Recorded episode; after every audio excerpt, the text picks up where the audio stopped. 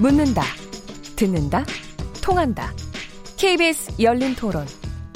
듣고 계신 청취자 여러분, 감사드립니다. 들으면서 답답한 부분은 없으신가요? 궁금한 점은요? 그렇다면 함께 토론에 참여하시죠. 유료 문자 9730을 이용하시면 됩니다. 단문은 50원, 장문은 100원의 정보 이용료가 있습니다. 스마트폰 어플리케이션 KBS 모바일 콩을 통해서도 무료로 참여하실 수 있습니다. KBS 열린 토론은 언제나 열려 있습니다. 듣고 계신 KBS 열린 토론은 매일 밤 1시에 재방송됩니다. 네, KBS 열린 토론 키워드 토크 일부에서 의료사고 형사처벌을 둘러싼 논란에 대해서 얘기를 나눴는데요. 문자 많이 주셨습니다.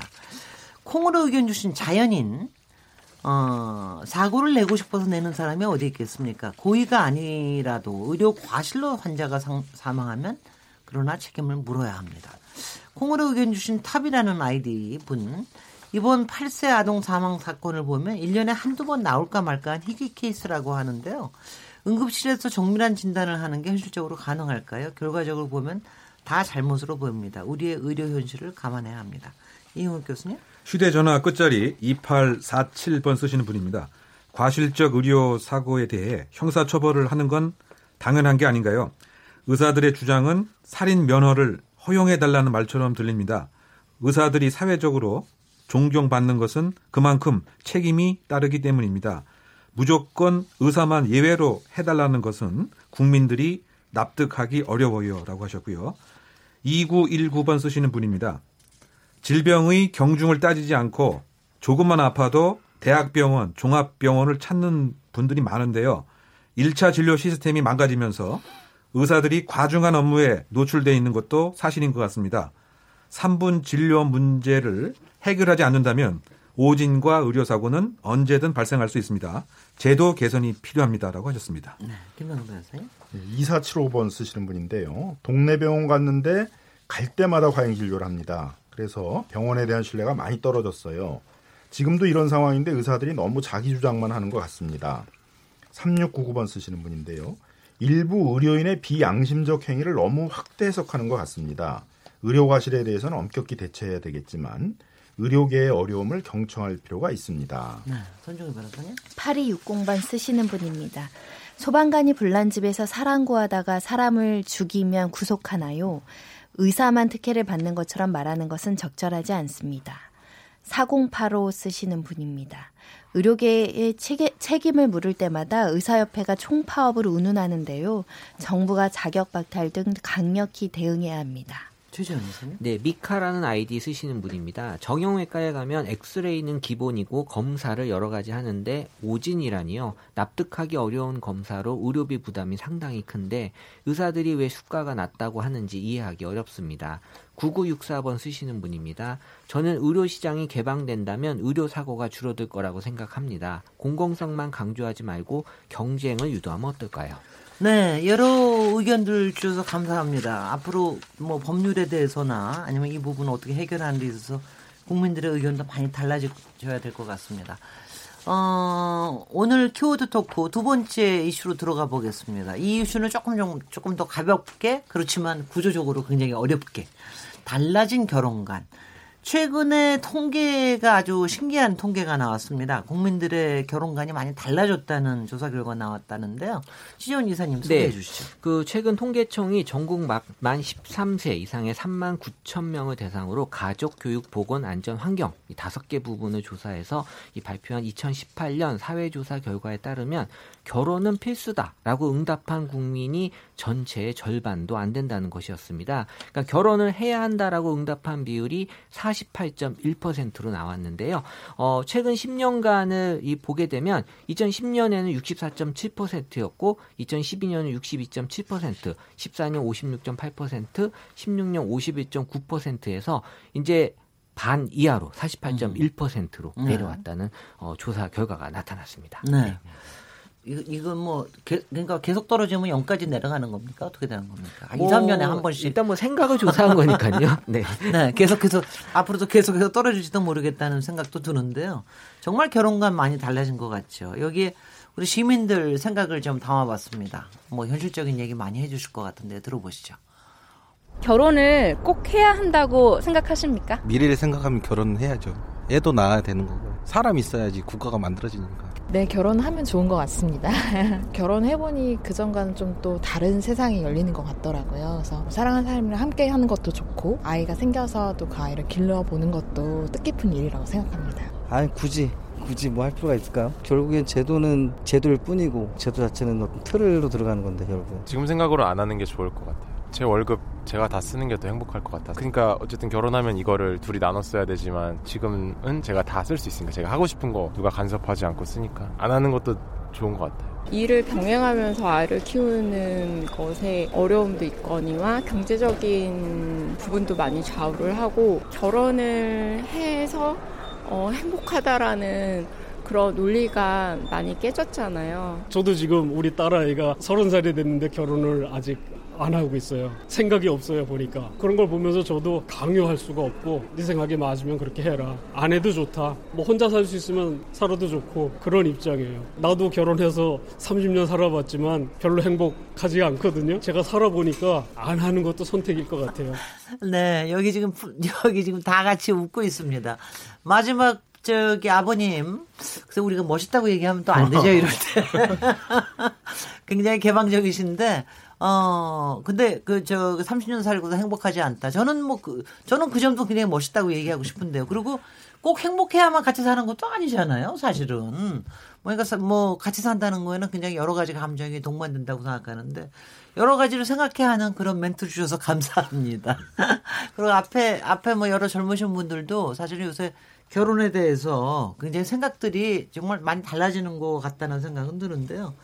이런 현상에 대해서 어떻게 생각하시는지 우리 가장 보수적이신 이우결 교수님부터 얘기 들어보겠습니다. 결국은 이제 그 결혼이라고 하는 것이 인간이 만들어낸 여러 가지 제도 중에 이제 하나인 것 같습니다. 그 시대와 그 상황에 따라서 제도가 뭐 진화 발전 이제 하기도 하고요. 그러니까 지금 이제 여러 가지 설문조사가 그것을 그대로 대변하고 있는 것이 아닌가 생각이 드는데요. 합리적 선택으로 결혼을 하는 것보다 결혼을 안 하는 것이 더 이익이다. 뭐 이런 결론인 것 같죠. 즉 바꿔 얘기하면 이제 뭐 취업이라든가 경제난이라든가 내가 사회적 꿈이 있는데 결혼을 하게 되면 아기가 생기고 그것에 희생되기는 싫다. 뭐 이런 그 합리적인 선택을 한 것이 아닌가 이제 생각이 된 거죠. 네. 그리고 어떤 측면에서 보면 그 사랑의 최면에 효능이 이제는 좀 떨어지는 시대가 된 것은 아닌가. 왜냐하면 사실 결혼을 하게 되면 서로 간에 모르는 사람이 만나서 양보도 해야 되고 일정한 협약도 해야 되고 조금 소원해도 그냥 살아야 되는데 그것이 다 사랑의 힘으로 이제 가능했던 것 같은데 지금의 21세기 세계에는 그 사랑의 묘약의 그 시점이 상당 부분 이제 단기화됐다.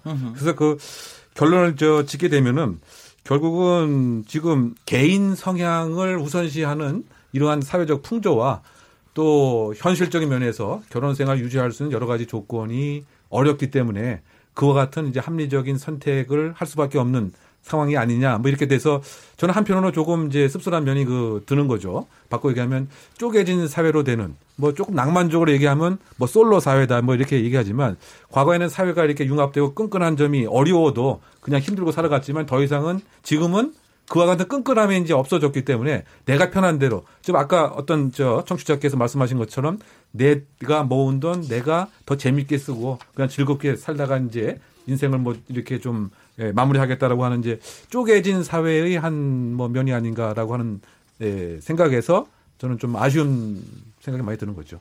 이웅혁 교수님 끝으로 가서 약간 목소리가 자꾸 높아지시는데 네. 아, 왜냐면 이제 결혼 뭐 예찬 세대시고 예. 근데 어쨌든 한데. 예, 한 마디 한 마디가 저는 조심스러운 거죠. 왜냐하면 아니, 또 근데 처가집도 지금 듣고 있고요. 아, 우리 바깥에 PD도 막 웃고 있어요. 예, 예. 근데 아니 있는 분인 줄 아셨더니 아, 의외네요. 아, 아니 근데 이웅혁 교수님 네. 그 아까 그 부모님께 그 얘기도 좀 여쭤, 여쭤볼까 마지막에 그 얘기도 좀 하셔요. 아니 결혼 대신 동거 네. 또 좋다고 그러는 거 아닙니까? 요번 요번 조사에 나, 보니까 나 왔어요. 네. 조사에도 그게 나 50, 그것도 56.4%. 네네. 결, 과반 동거해도. 상관없다. 네네. 결혼 안 하고. 그런 옵션이 있다 그러면 결혼 꼭 필요 필요 없지 않을까요? 어떻, 어떻습니까? 그, 그것이 이제 합리적인 지금 이제. 그 결론인 셈이겠죠. 우리가 이제 그 이렇게 인류 심리학적으로 봐도 종족 번식의 기본적인 욕구가 생물체엔 다 있는 것이고요. 또 내면적으로 보게 되면 에, 성적인 관계의 합법적 지속화의 모습이 결혼 제도다. 뭐 이렇게 그 얘기하는 학교들도 많이 있습니다. 근데 그것이 바로 동거라고 하는 제도로 대치될 가능성은 충분히 있는 것이죠. 동거해서 아이를 놓고 아이에 대한 여러 가지 복지라든가 가족 관계에 있어서 다른 차별이 없다고 한다면 또 성과 관련돼서도 어쨌든 가족 관계, 동반자 관계가 인정된다고 한다면 지금 결혼 제도를 대체하게 되는 뭐 그런 식으로 전 세계적인 뭐 트렌드가 이제 가고 있고 그것을 또 어떤 경제학적 측면에서 보게 되면 제 전 세계가 저성장의 늪에 빠져 있다. 그러니까 결국 예, 먹을거리가 상당히 제한돼 있고 그럼 서로 간에 그것을 함께 부담되고 책임지어지고 이것이 상당히 어렵지만 인류 어, 본능적인 그런 보존의 욕구, 종족 보존과 아, 합법적이고 비난받지 않는 성관계 유지 뭐 그런 차원의 제도의 대체가 뭐 동거 제도로 지금 등장하고 있다 이렇게 생각됩니다. 점점 얘기하실수록 이제 진보적으로 가시는 게 어떻게 생각하세요, 김남근 변호사님? 그러니까 뭐 저희 세대 때는 이제 결혼은 그냥 당연한 거다. 글쎄 말이죠. 안 하면은 이제 이상한 게 되는 거죠. 그러니까 네. 제가 이제 제 아이 또래의 대- 대학 동기 중에서는 늦게 결혼한 편에 속하는데요. 30대 중반에 했으니까요. 어 늦었네요. 네. 네. 그때는 이제 같이 이제 밥상머리에서 같이 밥도 먹기 어려운 결혼을 안 하면 이제 다 결혼했는데 저만 안 하고 있으면 이제 그런 분위기였어요. 그래서 이제 어쩔 수 없이라도 이제 해야 되는 그런 분위기였는데 요즘 세대들은 그런 걸 다 당연으로 안 받아들이는 거죠. 어, 내가 평생이 구속돼야 되는 관계인데 그걸 꼭 해야 되느냐에 대해서 계속 의문을 던지는 거고 그 평생을 구속돼야 되는 그런 관계로부터는 좀 자유롭고 싶다라는 거죠. 근데 그게 그냥 혼자 사는 걸 의미하는 건 꼭 저는 아니라고 생각이 들어요. 네. 근데 이제 우리는 동거에 대해서 굉장히 사회적으로 불온실 좀 하거나 문제 있는 거로 보다 보니까 이제 그 동거를 선택하는 것들이 굉장히 자유롭지가 않은데 세계적인 추세를 보게 되면 특히 유럽 같은 경우에 있어서는 이제 동거를 하는 건 굉장히 이제 자연스럽게 된 것 같아요. 그러니까 네. 프랑스 같은 경우도 작년에 그 출생아들을 보게 되면 결혼이 아니라 비혼, 동거나 음. 이런 관계에서 태어난 아이가 59.9%다 더 많다고 그러잖아요. 그리고 이미 유럽의 통계에 의하게 되면은 그 결혼해서 태어나는 아이들보다는 그런 비혼 관계에서 태어난 아이가 50%가 넘는 나라가 10개국이 넘는다. 그렇죠. 네. 유럽, 유럽에서는. 그러니까 결국은 우리도 혼자 어, 사는 게 아니라면은 이제 결국은 크게 구속받지 않으면서 어, 어 살고 그 과정 속에서 이제 아이가 아기가 태어나게 되면 사회가 같이 책임져주는 이제 그런 관계로 이제 가고 있는 과정이 아닌가 이렇게 생각이 들고요. 그래서 이제 그런 점에서 이제 동거나 이런 부분에 대해서 이렇게 저희가 불온시하거나 그럴 수는 없는 것이다. 오히려 동거를 해서 아이가 태어나고 그런 거에 대해서는 적극적으로 보호를 하려고 그러고 동거 관계에 대해서도 혼인 관계에 준해서 어떤 어, 재산적 관계들을 정리할 수 있도록 하고 여러 가지 이제 혼인 관계에 보호해 주는 여러 가지 법적 제도 같은 것들을 같이 적용해 주고 이런 형태로 가야 되지 않겠는가. 근데 그게 만일 그렇 그 동거 관계나 이런 것들을 보호하려는 제도가 안 따라가 보이면 진짜 최악이 되는 거죠. 결혼을 안 하고 다 혼자 살겠다고 하고 있으면 이제 그 사회가 지탱하기도 어려워지게 되고 이제 문제가 생기니까 우리도 이제 비상하게 그 결혼을 꼭 강요하는 사회가 아니라 결혼을 하지 않더라도 적어도 이렇게 같이 어, 자연스럽게 뭐 동거 관계 같은 것들을 통해 가지고 여러 가지 형태의 어떤 가정들을 누릴 수 있도록 하는 그런 것들이 필요하다는 근데 네, 최재원 이사님 동거에 대해서는 조사 결과가 사실 이, 이 빅데이터 조사가 약간 선행 지표 역할을 하거든요. 이미 네. 2017년도에 여기 2018년 조사 결과보다 17년도에 똑같이 이 부정 비율이 넘어서기 시작을 했어요. 네네. 그러니까 결혼에 대한 부정은 이미 2017년도에 SNS 상에서는 넘어섰고 음흠. 어, 문제는 이제 결혼에 대한 관심은 당연히 줄 어드는데 말씀하신 동거와 비혼에 대한 관심은 아주 높게 증가가 되고 있습니다. 얼만큼? 그래서 일단 동거에 대해서는 전년 대비 올해 170% 가량 관심이 높아졌고요. 네. 그리고 이 비혼에 대해서는 220%. 뭐 어. 사실 동거에 대해서 는 여전히 약간 좀 문화적인 그 음. 이 장벽이 있잖아요. 하지만 비혼에 대해서는 이제 충분히 우리도 받아들일 수 있을 만큼의 얘기들이 많이 나오고 있다라는 거고요. 말씀하신 프랑스는 이미 20년 전에 이 저출산에 대한 심각한 이 문제를 인식하고 동거에서 난 아이들에 대해서 적극적으로 지원해주는 정책을 폈었거든요. 네. 그래서 오히려 결혼해서 난 아이보다 동거에서 난 아이들에게 오히려 정부가 더 적극적으로 지원해주는 모습을 보여줬기 때문에 지금의 그 프랑스는 저출산 문제를 해결했다고 볼 수 있는데 네. 우리는 이 동거라고 하는 것 자체의 문화에서 지금 약간 걸리고 있어서 네. 사실 비용까지는 가능하지만 동거가 음. 안 되는 그런 어려움이 있어요. 우리 그 동고에 대한 시민컷도 좀 담아왔는데 요. 아까 그 아버님 말씀이 좀 꼭 나왔으면 좋겠는데 들어가 계신지 모르겠네요. 들어보겠습니다.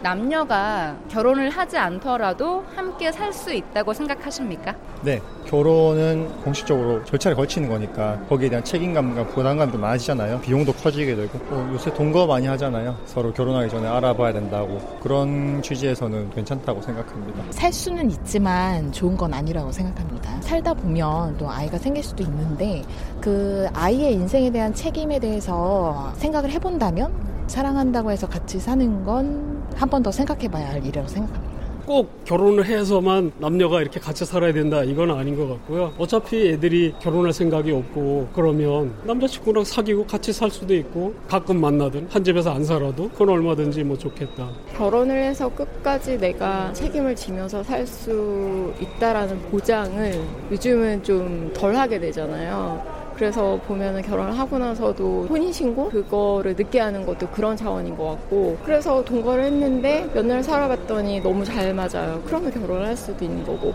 결국은 그런 행정적인 구조 속에서의 제도를 지켜야 되는 그런 것들보다 행복하자는 것을 찾아가는 방식인 것 같아요. 어, 지금 보니까 아까 그 아버님 목소리가 다시 나온 것 같긴 해요. 어, 어, 정말 그 한네 번째쯤 젊은- 나오신 네. 분, 그분인 것도 같은데. 자, 이 전반적인 거에도 또, 또 말씀하기를 좀, 좀 조심스러우실지 모르겠지만, 손정혜 변호사님은 어떻게 생각하십니까? 아, 저는 전혀 거릴 게 없습니다. 저는 당연히, 네. 그러니까 지금 형식의 동거는 완전히 그냥 우리 국민들의 자유 영역이잖아요. 어떤 규제라든가 법률적인 제재도 없고요, 규제도 없고요, 의무도 없고요. 그렇다 보호도 없습니다. 이거는 조금 변화될 필요가 있다. 왜냐면은 그러니까 결혼을 기피하는 것 중에 뭐 여러 가지 요소도 있습니다. 삼포 세대도 있고 뭐 신혼집도 마련해야 돼 그런 거를 떠나서 일단 민법상으로도 그 결혼을 하게 되면 정조 의무, 협조 의무, 부양 의무 이런 것들이 다 의무로 규정이 되어 있어요. 너무 강한 그 제도권 안에 들어오는 걸 좀 꺼려할 수 있거든요. 그럼 단순히 완전히 자유 영역인 동거로 둘 것이냐가 어떤 여성분이 제일 걱정하는 게 그렇게 살다 아이 태어나면 어떡해요. 그 아이의 미래를 걱정. 그러니까 법률적으로 좀 보호하는 이 동거 제도가 들어와야 된다. 동거와 사실혼의 중간 단계가 우리나라에서 인정이 되고 이게 어떤 식으로든 제도권 안에서 일부 편입해서 그 안에서 발생하는 재산 관계의 다툼이 있을 수 있거든요. 예를 들면 이런 형식의 가족 단위를 인정을 해서 여기서 헤어질 때 어떻게 재산을 어떻게 분배를 해주실 거냐, 뭐 연금을 어떻게 나눠줄 것이냐, 그리고 아이가 태어났을 때 어떻게 보호해줄 거냐. 세금 신고할 때도 부부가 가지는 세금 신고 혜택을 이 어떤 뭐 동거 중간 단계 되는 커플에게 줄 것이냐 이런 것들을 고민하면은 법에서도 보호하고 그리고 지금 약간 무방비 상태, 자유 상태인 요런 새로운 가족 단위도 보호해 주고 그리고 그러면서 말씀하신 것처럼 프랑스처럼 저출산 문제라든가 이 어떤 미혼모의 자녀라든가 부모 없는 자녀, 비혼 자녀들의 받는 사회적인 어떤 그 보호 사각지대 이것도 해소할 수 있지 않을까 생각이 듭니다. 네. 근데 이 네, 결혼을 최경환 거부하는 이유가 지금 말씀하신 대로 정확하게 저도 보면서 놀랐는데 출산 때문에 거부한다는 거예요. 결혼을 하면 아이를 낳아야 된다라는 의무감이 생기기 때문에 그건, 그건 좀 이상하네. 네, 그래서 이제 결혼 자체 거부 이유의 1위, 1위가 출산이었고요. 음흠. 그리고 이제 결국에 이제 출산이라고 하는 건 육아까지 해- 이어지기 때문에 어떻게 보면은 이 출산이 결국 결혼의 거부 이유로 좀 나타나고 있다라는 거고요. 네. 이 2016년도와 18년도에 있어서 결혼에 대한 표현을 좀 뽑아봤는데 2016년도는 그래도 결혼하면 이제 부정 표현이 이제 스트레스, 힘들다, 걱정.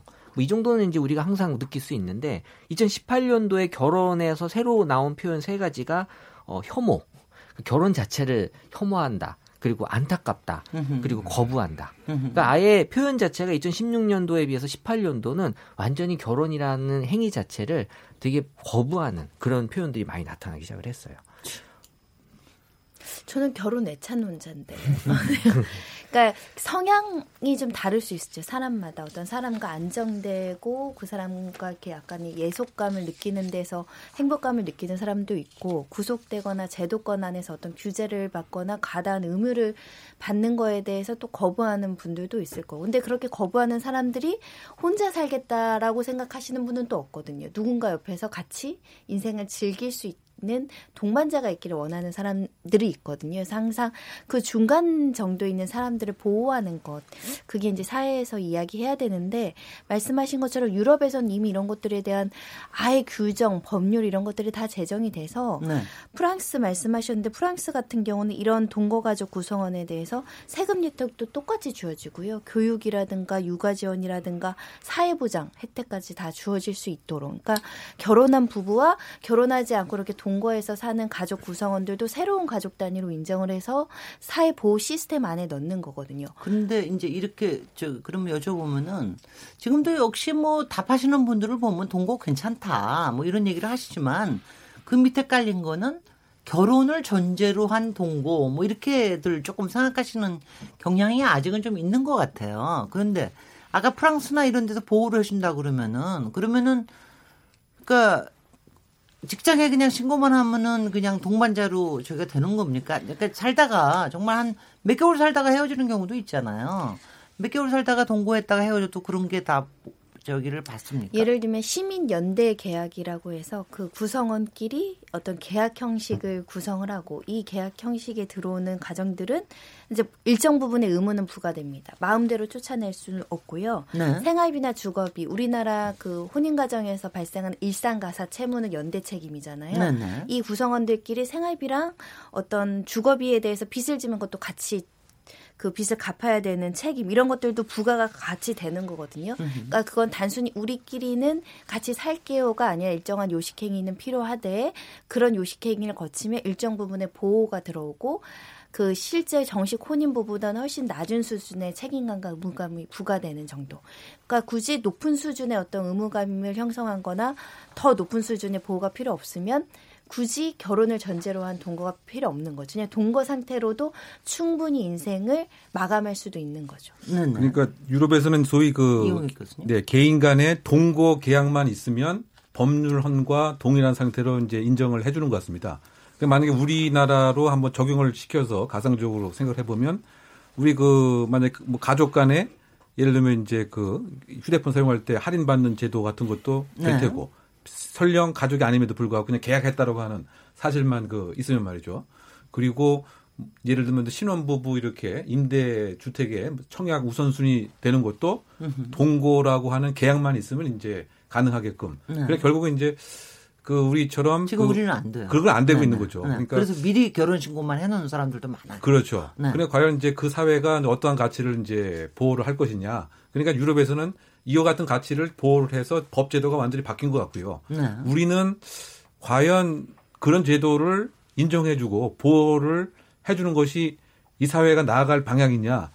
이- 지금 입장에서는 저는 어쩔 수 없이 뭐 동거를 할 수밖에 없다고 하지만 국가가 정부가 법 제도가 이거를 미리 만들어서 선도하게끔 하는 것은 상당히 좀 전 사회 전체가.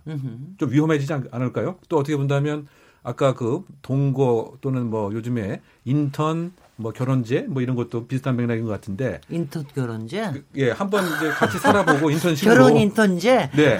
괜찮으면 뭐 계속 살고 아까 네. 어떤 저 젊은 분이 이거 얘기한 것 같은데 네. 마치 이제 책임 회피를 상당 부분 낭만적으로 포장한 뭐 이런 입장도 되는 것 같고요. 네. 또 어떤 측면에서 본다 보면 편의주의적 뭐 발상 같아요. 마치 음흠. 이제 예? 뭔가 책임감도 없고 뭔가 이 상태를 극복해서 이겨 나가려고 하는 이것도 없이 적당히 하다가 뭐 안 되면 뭐 말지 뭐 이런 사회 풍조를 이렇게 간접적으로 조장하는 이런 법을 만약에 마련된다고 한다면 유럽처럼 말이죠. 저는 그래서 현실적으로 어쩔 수 없는 상태에서 합리적 선택이라고 제가 아까 조금, 예, 몇, 몇십 분 전에 말씀을 했습니다만 과연 그것이 이제 바람직한 방향인 것이냐 법제도까지 마련을 하면서 그런 것들 다 독려하는 것이 한국 사회가 지향할 바냐 음흠. 거기서는 좀 저는 부정적인 생각이 약간 드는 건데 거- 거꾸로의 사고를 하셔야 될 것 같아요. 네, 유럽에서 이 시빌 파트너십이라고 그래가지고 이제 우리나라에서는 그 진선미 국회의원이 이걸 생활 동방 동반자, 동반자. 이렇게 번역을 네. 해서 생활 동반자법 이렇게 했더라고요. 근데 시빌 파트너십이 생활 동반자 이렇게 하는 게 딱 맞는지 는 잘 모르겠습니다만 그 혼인 제도보다 이게 더 바람직하기 때문에 이걸 하자고 나온 게 아니고 혼인을 다 안 하니까. 근데 자꾸 혼인을 하니까.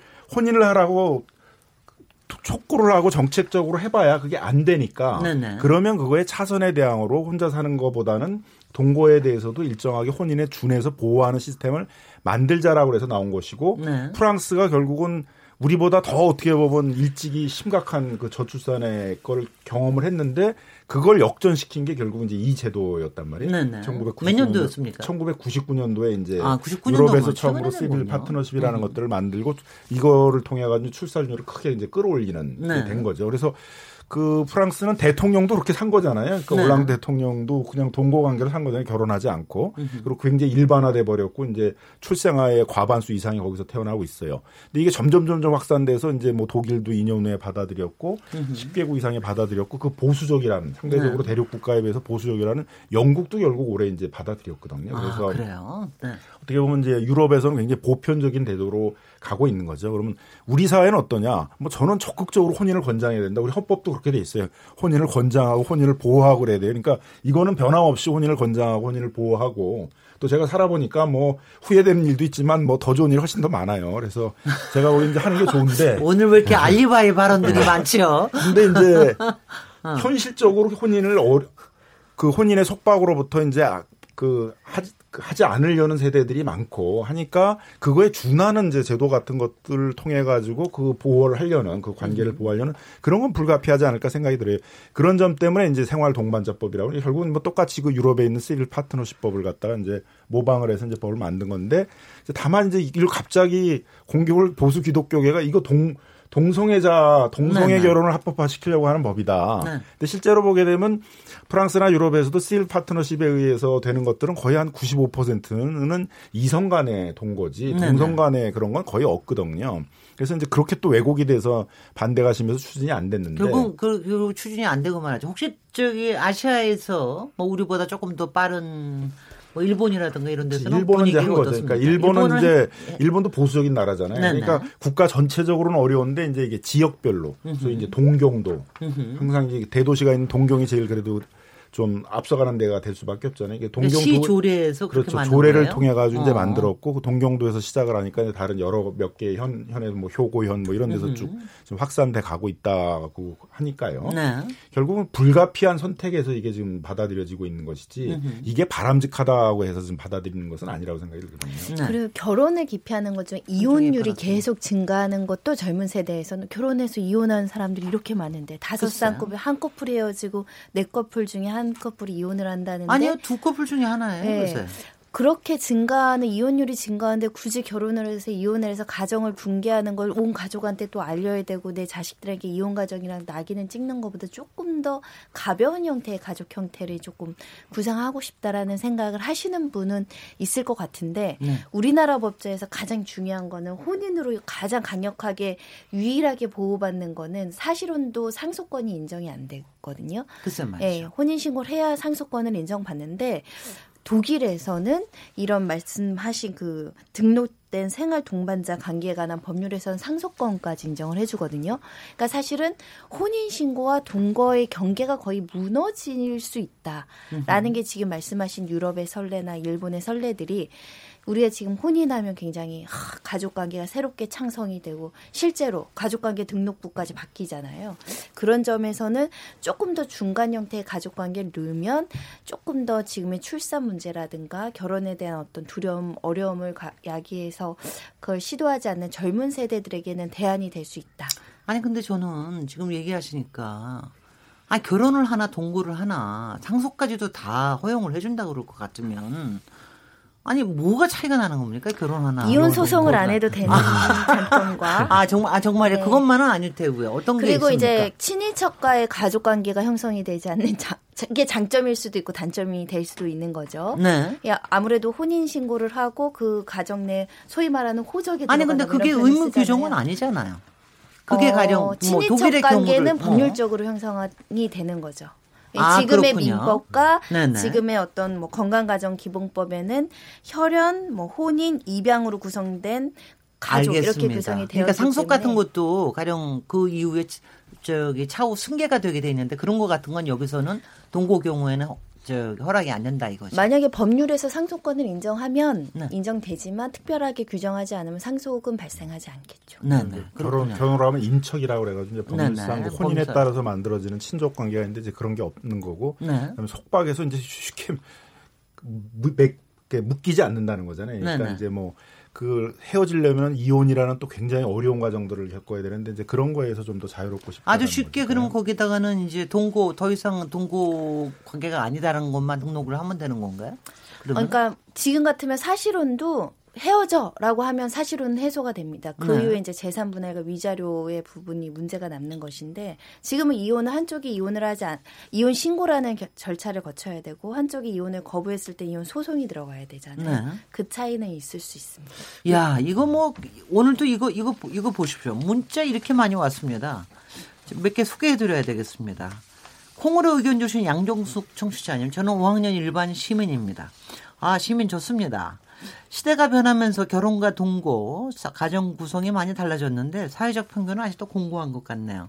동거 부부, 미혼모, 한부모 가정 모두 우리 사회 구성원입니다. 국가가 책임지고 적극 지원해야 합니다. 휴대전화 6179번이 저는 나이가 들어서 그런지 결혼 안 하고 동거만 하겠다는 젊은이들이 이뻐 보이진 않네요. 사회적 책임은 안 지고 편하게 살겠다는 소리로 들려요. 옛날에도 지금처럼 어려웠습니다. 지금보다 훨씬 더 어려웠죠. 단칸방에서 시작해서 사는 부부들도 많았고요. 이유일 것은요? 네, 저하고 비슷한 생각을 가셨던 것 같습니다. 6179번 지금 소개하시는 분 같은 경우에요. 어쨌든 휴대전화 끝자리 3699번 쓰시는 분입니다. 살다 보면 연애하면서 알던 사람이 맞나 싶을 때가 많은데요. 살아보고 결정한다는 의식은 좋은 것 같습니다. 우리 사회도 동거 가구를 좀 긍정적으로 바라볼 필요가 있습니다라고 했습니다. 콩으로 의견 주신 김지혜 청취자입니다. 저도 많이 싸우긴 하지만 급한 순간에는 부부밖에 없는 것 같아요. 죽이니 살리니 해도 결국엔 남편을 찾게 되더라고요. 혼자 사는 것 지금은 좋을 수 있지만 나중에 홀로 힘들, 힘들 수 있습니다. 한 예능 프로에서 주병진 씨가 과거로 돌아간다면 결혼하겠다고 하는데 결혼은 하는 게 좋은 것 같습니다. 김남근 변호사님? 네, 3321번 쓰시는 분입니다. 파주에 사는 한기백 입니다. 저는 태어날 때부터 이미 자기 짝이 있다는 운명론을 믿습니다. 예. 그래서 결혼은 꼭 해야 된다고 생각합니다. 밝히셨어요. 네. 8334번 쓰시는 분인데요. 집값, 교육비 문제를 잡지 못하면 결혼을 하려는 사람이 점점 더 줄어들 것 같습니다. 지금은 돈이 있어야 결혼도 할 수 있는 시대예요. 최재현 의사님? 네, 4147번 쓰시는 분인데요. 여자들은 결혼하면 손해인 것 같습니다. 가사노동도 육아도 결국은 여자들이 다 하게 되는데 경력 단절까지 겪잖아요. 여성의 인식 변화가 결혼관의 변화로 이어진 것 같습니다. 네. 저는 이 그 출산율도 이름을 바꿔야 된다고 생각해요. 그 출생률. 그렇죠. 예, 그러니까는 네. 우리가 지금 저출산도 저출생. 그러니까 여전히 지금 이 잔재들이 있거든요. 저, 그, 그래서 그, 그거는 아주 완벽하게 동의합니다. 네, 그래서 일단은 이런 것들부터 좀 고쳐 나가면서 우리 인식이 바뀌지 않으면 사실 음. 뭐 동거도 사실 젊은 세대들은 지금 동거에 대한 긍정 인식이 높거든요. 아니 결혼을 왜 아이를 갖는 과정, 아이를 갖는 제도로 생각을 하는지 저는 그건 정말 이, 이, 이 상하게 생각. 왜 결혼하면 꼭 아이를 낳아야 된다고 생각하죠? 그게 이제 뭐 지금까지 우리가 봐왔던 그런 네. 어떤 이 문화에 익숙해져 있다라는 건데요. 사실 그거는 이제 얼마든지 바뀌어야 된다라고 볼 수도 있는 네. 거고요. 지금 1인 가구가 많아지기 때문에 지금 이렇게 나타나는 현상인 것 같기도 해요. 그다음에 또 하나.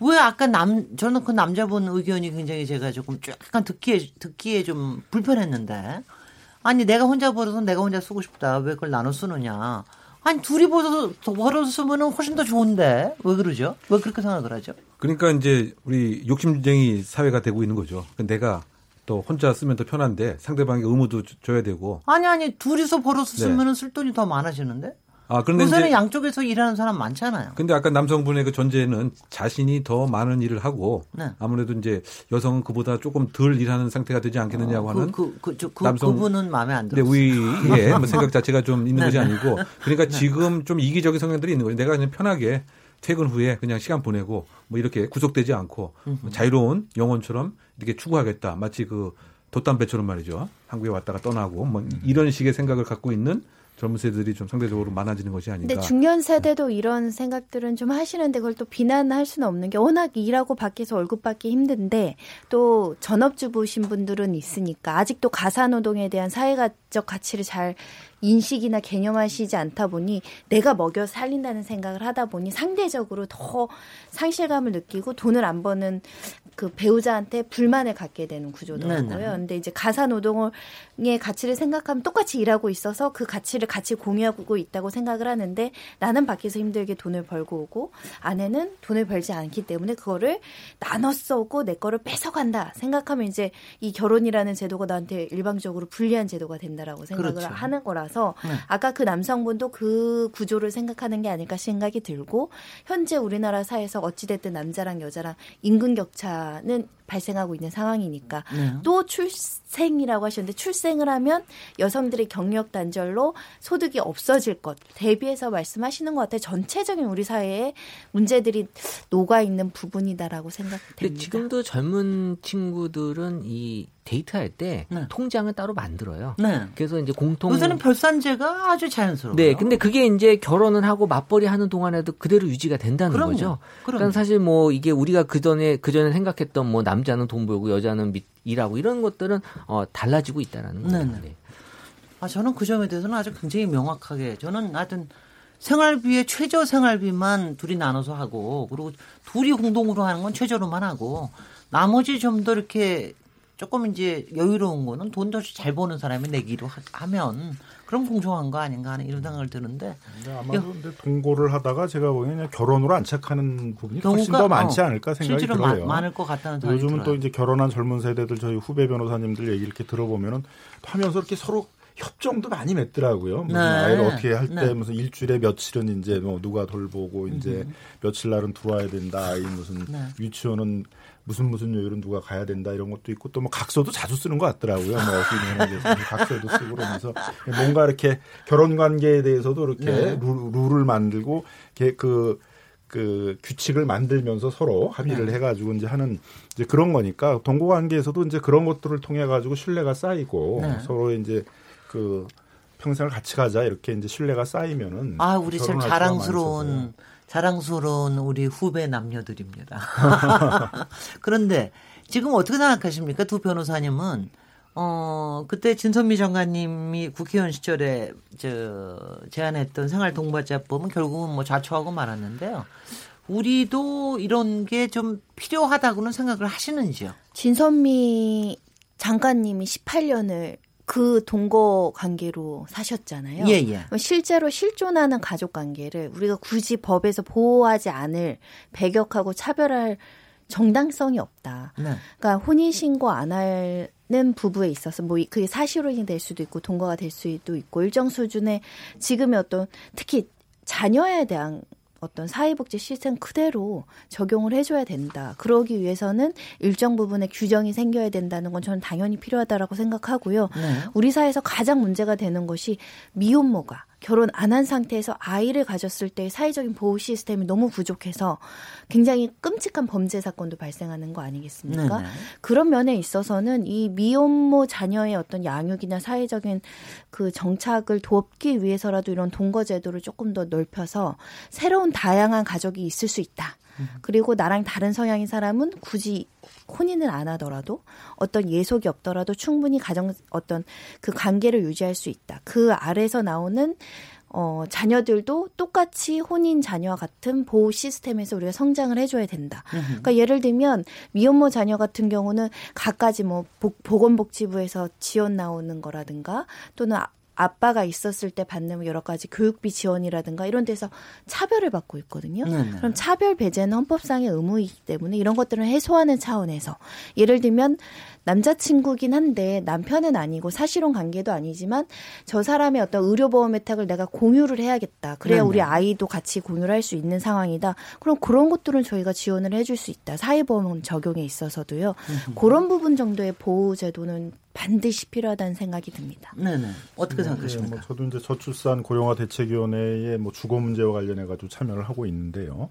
근데 저출산 대책을 해결하려고 그 천문학적인 논들을 계속 쏟아붓고 있는데 별 효과가 없거든요. 그렇죠. 네, 그게 이제 다른 유럽에서의 경험이 이제 그거라는 거죠. 출산을 출, 어떻게 하든지 혼인을 하게 해서 거기서 출, 출생률을 높이겠다라는 것들이 이제 한계가 있다는 거죠. 그러니까 결국은 불가피하게 선택을 한 거잖아요. 음. 결혼을 하지 않더라도 아이를 어, 낳을 수도 있고 그걸 키우는 걸 국가가 지원해 주겠다. 근데 지금은 이제 우리는 미혼모 아이를 이제 키우는 것들을 거의 극빈층이 안 되도록 하는 그런 수준에서의 복지적인 측면에서만 접근을 하고 네. 다른 사람 다른 그 결혼 가정에서 태어난 아이하고 이제 동등하게 차별 없이 키우겠다는 그런 관점으로까지는 접근을 못 하고 있거든요.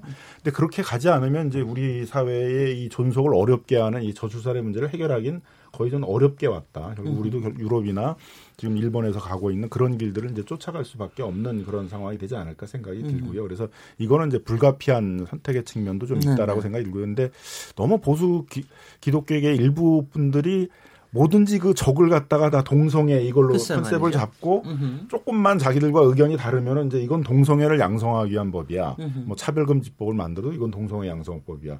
그 다음에 이제 이런 시빌 파트너십 다른 나라에서 다 하고 있는 이 관계를 제도화하려고 그러면 이것도 동성애를 이제 합법화시키려는 법이라고 이제 공격을 해서 네. 아예 합리적인 논의나. 어떤 고민들을 못하게 이렇게 이제 막아버리려고 하고 있는데 조금은 좀 이성적으로 좀 논의를 해서 우리 네. 사회에 상당히 위기로 가고 있는 거잖아요. 이 저출산 문제가. 그러니까 이런 거에 대한 좀 진지한 고민 속에서 이 시빌 파트너십 문제들도 한번 좀 고민해 봐야 된다고 생각합니다. 실제로 소송이 벌어지는 게 연인 관계 동거하다가 돈 가지고 소송하는 커플 꽤 많아요. 그럼요. 돈 빌려줬다 입증 못해서 소송 패소하기도 하고요. 내가 사준 물건 내놓으라고도 하고요. 음흠. 보증금 내 돈 들어갔는데 이게 왜냐면은 부부면은 재산 분할 소송이 들어가는데 연인 관계는 그게 성립이 안 되다 보니까 실제로 실존하는 문제들에 대해서는 최소한의 어떤 규정을 마련해줘서 헤어질 때도 좀 깨끗하게 헤어지게 할 수 있도록. 네, 최재원 여사님. 사실 동고가 그나마 나은 프랑스도 이걸 해결하는데 20년 걸렸거든요. 예. 우리는 분명히 더 걸려요. 그러니까 음. 는 지금 이걸 받아들이고 음. 어, 지금 이 사회를 어떻게 더 문제가 되지 않도록 하는 정책을 펴야지 자꾸 안 되는 출생률을 높이는 쪽으로만 계속 가다 보면 음흠. 이 해답도 못 찾고 나중에 가서는 더 어려운 현실을 맞이하지 않을까 생각을 합니다. 네.